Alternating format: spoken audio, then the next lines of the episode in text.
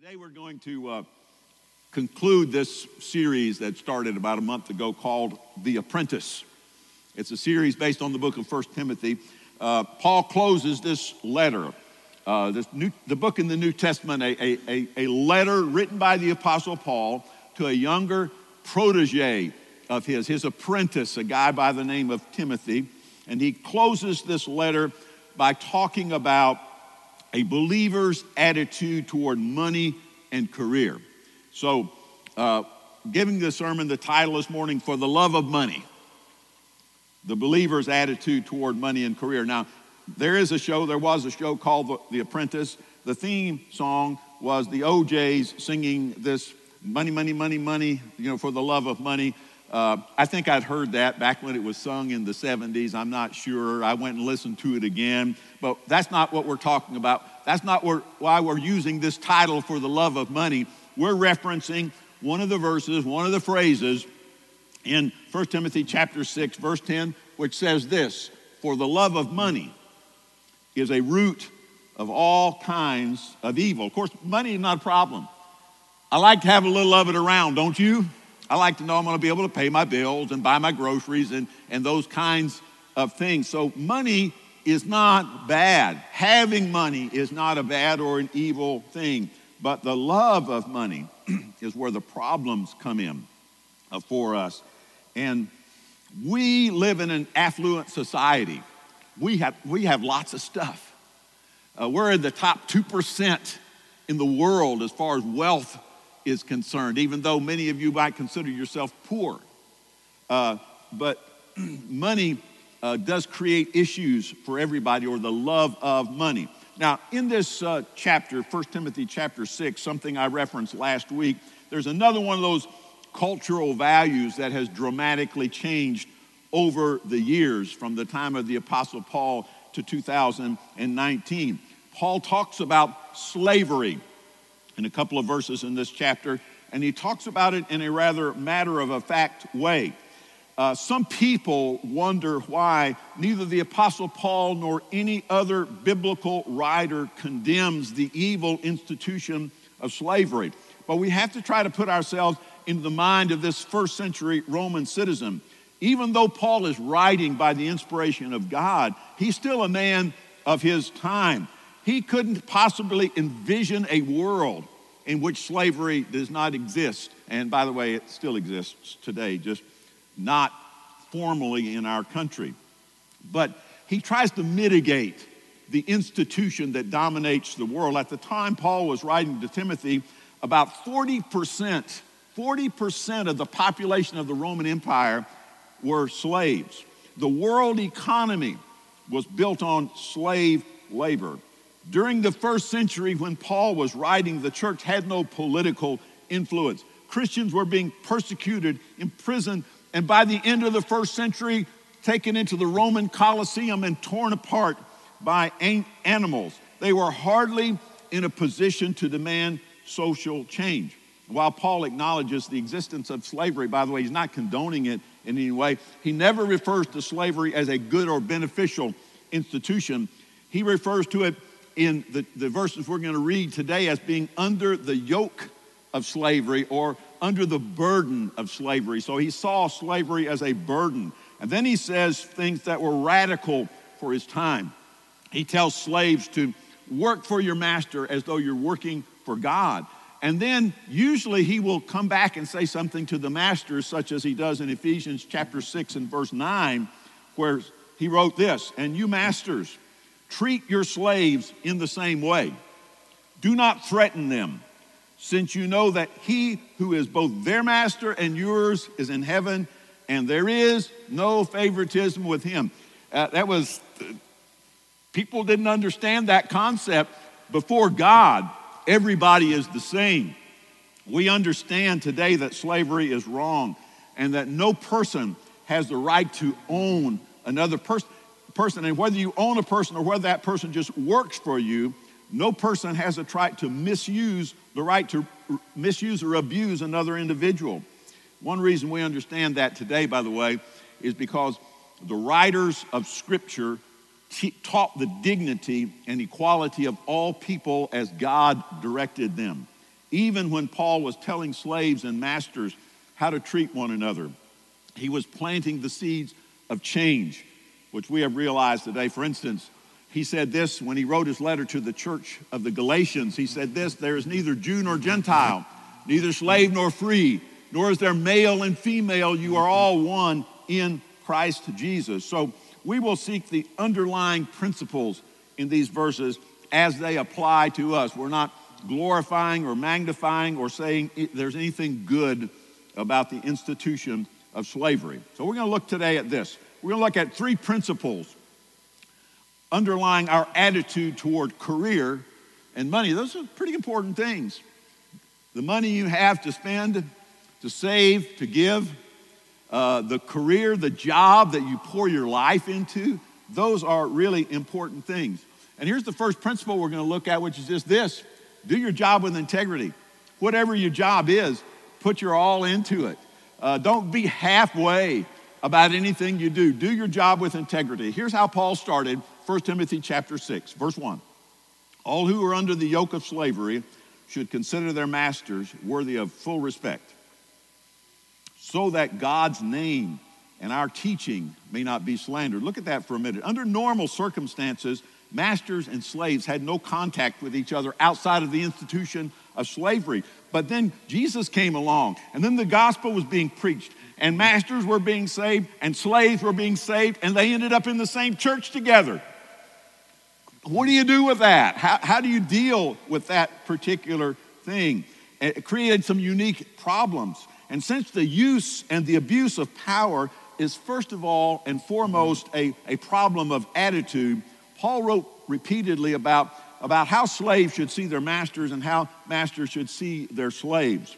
Usually, when he counseled the slave to submit, he also counseled the, uh, the, the master to properly take care of his slaves. But in this passage, Paul just gives counsel that the slave should consider your master worthy of full respect. And here's the reason he gave so that God's name and our teaching may not be slandered. Here's the principle behind that social goals, and social goals are good. Social goals should always be subordinate to spiritual values. Our influence for Christ on this planet is more important than getting our way socially. It's more important than getting our way politically. It's more important than getting our way economically. Social goals should always be subordinate to spiritual values. Now, how does this all relate to this, this subject we're talking about work and money today? Well, almost everybody, let's, let's, uh, you're not a slave, but a lot of you have a boss. And if you are a boss, you have a, another boss. Somebody is always telling you what to do. Almost everybody thinks at some point in time that their boss is incompetent and ineffective and they can do a better job than he or she is doing. And certainly they don't, they feel like that person is not worthy of their respect. But the idea that comes through here is treat your boss with respect, whether they deserve it or not. It says more about you and more about your character than it says about your boss. Sometimes it is hard to respect people. They definitely do not deserve it, but if you show them respect anyway, it can bolster your testimony. If you wait for the perfect job and the perfect boss to give your all, guess what? You'll be waiting all your life and you never will give your best to anything. And so the principle here is give it your best. It may be a bad situation, but give it your best anyway. You may be looking for another job, hope you find one. But give it your best anyway. Give your best to your job and to your boss today. And then Paul expands a little bit in the second verse. He says this those who have believing masters. Now, he was, he was talking about good guys, bad guys before anybody that happened to be your, your boss. Now, he says those who have believing masters should not show them disrespect just because they're fellow believers. You know, sometimes we think, well, he's a Christian, I'm a Christian, we go to the same church together or whatever. He ought to give me a break, he ought to cut me a little slack. No, Paul says don't disrespect them just because they're fellow believers. Instead, they should serve them even better because their masters are dear to them as fellow believers and are devoted to the welfare of their slaves. These are the things you are to teach and to, uh, to insist on. His, Paul's thoughts were foreign to their day and probably foreign to us too. Rather than expecting special treatment and concessions from a believing master, he said, work even harder than you did before. Uh, if your boss is a believer, don't try to get away with doing less. He's a believer. Do more for him. Work even harder. Three out of my four years I spent as an undergraduate in college, I worked for a Christian boss. Um, I'm not going to tell you his name, but he was so good to me. I look back on that. I can't, I, you know, I, if I was to start telling you stories about how good that guy was to me, he was a deacon in our church. It's just unbelievable because I, I wasn't that good of a worker. But he was so good to me uh, that uh, I, am I'm trying to find out if he's, figure out where he is and if he's still alive. And if he is, I'm planning still to go to see him and thank him one more time before he dies for all the good stuff that he did in my life. I know that I didn't respect him properly and I didn't, I didn't, I didn't fully appreciate him, but I can do it better now. The underlying principle in Paul's words to the slaves in Ephesus is that Christians need to do their jobs with integrity, not slacking off, but even working harder if their boss or their master happens to be a Christian. So, do your job with integrity. What does that have to do with God and Scripture? Well, evidently a lot. Uh, it's important. Your job's important and how you do it's important. Number two, he says, manage your money with contentment. Ta- there's more verses about this than the other two subjects, so I'll take a couple more minutes on this, but not a lot longer. After his comments concerning slaves, Paul actually returns to the subject he's been around, which is false teachers. And the last thing he says about false teachers is that they, look in verse, verse 5, that they think that godliness is a means to financial gain. They think being a Christian and going to church and uh, uh, acting, you know, more like Christ, uh, I can make money doing this. You know, I'll, I'll, I'll, I'll, be able to network and do this or that. Uh, that's the way uh, greed was their core motivation, these false teachers, their core motivation uh, for serving God. And I, put, I would put that in quotes. Previously, by the way, back in 1 Timothy chapter 3 and elsewhere in the writings of the apostles, it's, it's clear that whoever's leading the church, whoever's leading the congregation, needed to be free from the love of money. They don't have to be indigent, but they need to be free from the love of money. And so that leads Paul to this discussion of contentment. By the way, if you've been in one of our house groups, uh, some are finished and some of us are still working on it, but uh, we're, doing a series, a video series called Satisfied. And that's what it's all about, is being satisfied. Uh, the, the, the, uh, the, the thought of contentment. And here's what the way Paul begins his discussion, verse 6, 1 Timothy 6, 6. But godliness with contentment is great gain. So the truth of the matter is that godliness is not a, a way to gain, to, to, to gain money. Godliness is itself a gain, especially when paired with contentment. Godliness is a word that just means reverence or respect, and it speaks of living your life reverencing God in everything that you do. Contentment is that self, sense of self sufficiency that says, and I'm going to take this from our, from our study because I'd like to draw more of you into it in the future. Uh, it says, I am good with it and I'm good without it, right? Uh, I am good with this and I'm going to enjoy it while I have it. But if God takes it away, I am good, I'm fine without it. It doesn't change me as a person, it doesn't change my attitude toward God in any way. Uh, most of us know the 23rd Psalm. You know, David wrote the 23rd Psalm and he said, The Lord is my shepherd, I shall not want. What he's saying there is that God's the one that takes care of me and I don't need anything else. That's it. I don't need anything else.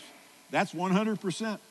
So think about this. Verse 7 For we brought nothing into the world and we can take nothing out of it. Now, it's true that we're born into different socioeconomic situations, but we're all born naked.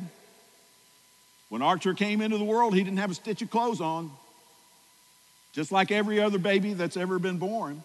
When we die, we get put in different kinds of boxes and buried in different kinds of places, but the body still goes back to the dust from which was, it was originally created, and the spirit returns to the creator, to the maker. You know, there have been a lot of documentaries here recently. I've watched some of them. I find it fascinating. Uh, I think they've entitled them The Lost Treasures of Egypt, where they go into the Valley of the Kings and the tombs of the nobles and so forth. And these pharaohs and nobles of Egypt buried a lot of stuff with them boats, gold, jewels, tools, all sorts of things.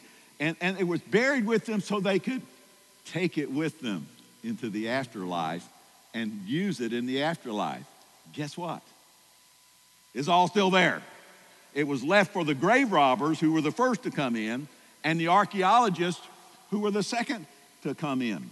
Uh, we brought nothing into the world and we can take nothing out of it. it. We may have a fancy funeral and be buried in a nice box. I didn't say ice box, I said a nice box there, by the way. And we might be buried in a nice box. But we're not taking anything with us. It, it all gets left behind. Now, I've often said, while you can't take it with you, you can send it on ahead. And we do that by using what God gives you to serve Him and to serve others. We'll talk a little bit more about that in a minute.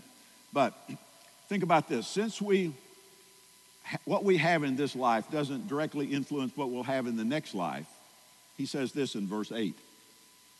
But if we have food and clothing, we will be content with that. We all have basic needs. If you don't eat, you die. If you don't drink, you die. If you don't have a place to live, you eventually are going to die uh, from the elements. So he says, eh, but if we have that, if we have food and clothing, if we have something to nourish our bodies and protect us, we'll be content with that. Now, it's difficult. We look around, everybody's got a lot of stuff, and we want some of that stuff, right? I'm fine with it. I'm fine without it. Now, I'm not saying I've got that down perfectly, all right, because I kind of like some stuff. Uh, but I'm, I'm, we're talking about the ideal here, the way that we all would like to be. Because verse 9 says this those who want to get rich, if, you, if money, money, money is what your life is about, nothing but getting money, making a lot of money, boy, when I'm making, I can, I can buy this kind of a car, I can live in that house. If that's what your life is all about, those who want to get rich fall into temptation and a trap and into many foolish and harmful lusts that plunge people into ruin and, the, and destruction. For, verse 10 says, For the love of money, not money, but the love of money is a root of all kinds of evil. Some people, eager for money, have wandered from the faith and pierced themselves with many griefs. No thing, no human relationship, no job, no amount of money brings lasting fulfillment and peace. It always takes a little bit more than what you have. Whatever you have, it's not enough. You may have thought at one time, if I had this much money put aside, I could relax. But you always need just a little bit more. When we think that money or something we can buy with money is worth more than serving God and serving others, we will, as the apostle wrote, wander from the faith and pierce ourselves through with many griefs. It'll be miserable to exist. So here's what we should do. Paul advises Timothy to do this in verse 11, 1 Timothy 6 11. But you, man of God, he's speaking to this pastor, but you, man of God, flee from all this. Run as fast as you can in the other direction from this idea that if I'll just make enough or get enough or, or do enough, I'm going to be happy and feel safe one day. Run away from all that Instead, run after, pursue righteousness, godliness, faith, love, endurance, and gentleness. Instead of chasing money, you need some. Instead of making money what your life is all about, make righteousness, godliness, faith, love, endurance, and gentleness the goal of your life. Verse 12 fight the good fight of faith. Take hold of the eternal life to which you were called when you made your good confession in the presence of many witnesses, giving uh, uh, gaining eternal life, by the way, has nothing to do with fighting the fight of faith, but living out that life on this earth has everything to do with serving God. Verse 13 In the sight of God who gives life to everything, and of Christ Jesus, who, while testifying before Pontius Pilate, made the good confession. Uh, Jesus, uh, during his trial, he, it, it came out, he, this is God on earth who came to die for your sins. I charge you, verse 14, to keep this commandment without spot or blame until the appearing of our Lord Jesus Christ. Verse 15, which God will bring with him, bring about in his own time. God, now notice this description of God. We're talking about material things here. God, the blessed and only ruler of the universe, right? I put the universe in, but the blessed and only ruler, King of kings and Lord of lords, who alone, verse 16 says, is immortal and who lives in unapproachable light, whom no one has seen or can see. You cannot see the essence of God, though we've seen, we, we've seen representations. Jesus represented him on earth. To him be honor and might forever. Amen. That's the, the most important thing. That's the focus that our life should be on. Now, you can enjoy stuff. We're going to get that. You should enjoy stuff. But do your job with integrity and manage your money with contentment. Manage your money with this idea I can live with it, I'm okay without it. I'm okay with it. It's not going to control me. I'm okay without it. One more thing. This is it. Number three, leave a legacy of generosity. Be known as a generous person. When you leave this planet, be known as a giver, not a taker. Paul's final thought is on the how of content. how can I do that? I'd like to be content. I'd like to be okay with it and, and okay without it, but whew, man, I'm still working on that. I, I'm still working on that. But Paul talks about that. He has already commanded Timothy. He says, All right, if you want to learn how to do that, then work on righteousness, godliness, faith, love, endurance, and gentleness. And then his last few words for those who are rich in this present world, and that's us. We are rich in this present world. By the way, uh, in our house group, I mentioned our house groups in this study, Satisfied, one of the aspects that we studied was how to deal with the problem of affluence, how to deal with the problem of having stuff. Every person in this room, as I mentioned before, has more stuff and more money than most people on this planet have. Are we supposed to feel guilty about that? Are we supposed to say to others, sorry, I got it, you don't? I'm keeping mine. What is our attitude supposed to be? Along that line, Paul says this, 1 Timothy chapter 6, verse 17.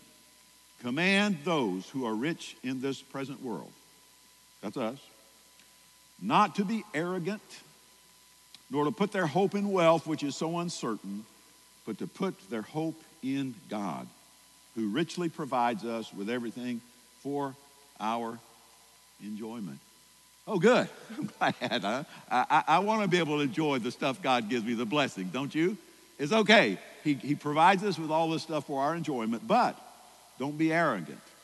Don't think that you're better than somebody else because you have more stuff than they have, because that's not true. Some of the best people who have ever lived on this planet have never had anything. Jesus didn't own a thing. What you have has little to do with your goodness before God. Now, He may give you uh, a lot of stuff. If He does it so that you can enjoy it and then share it with others and do good things with it. He may only give you uh, what He can trust you with. Maybe that's why some of us don't have more. You may honor Him more and help Him more by having less. I don't know. But don't be arrogant. Don't look down your nose at somebody because they don't have what you have. Here's another don't. Don't put your hope in wealth. No, not me. I don't do that. My hope's in Jesus. Well, let me ask you this question Do you feel better and safer? And do you rest better when you got more money in the bank? I do. Do you? Do you feel better and do you rest a little bit better if the stock market is up and your investments you know, make you feel richer? Why is that true? Well, it's because it's really hard. It's hard, difficult on this planet not to trust in wealth, right? Not, so we shouldn't, we shouldn't do that. Uh, it's okay to enjoy the stuff that God has given us. You know, enjoy your house and your car and your boat when you go out on your boat and, and your motorcycle when you ride it. I think that's perfectly okay to enjoy, you know, enjoy your stuff. But the best way to live is this to put your hope in God. I think sometimes that's the easiest done when we don't have anything. When you start getting a lot of stuff, Jesus said it's hard for a rich person to enter the kingdom of heaven because they trust in their stuff. But I tell you what, I know a lot of poor people that trust in their stuff. So I don't think it has much to do with how much stuff you have. Enjoy it, appreciate what you have, but put your trust, put your hope, put your confidence in God because the stuff is not going to make you happy. The stuff is going away. That stuff, you're not going to take it with you when you die. It's going to be like the Valley of the Kings in, in Egypt. Somebody's going to dig it up one day, and there it is, still right there in the ground. Now, how do you do that? Well, let me suggest this right here. The way to put your hope in God rather than in money is to put your money where God wants you to put it. Here's what the apostle said in 1 Timothy 6:18. Command them, that is, those who are rich in this present world, command them to do good and to be rich in good deeds, to be generous and willing to share.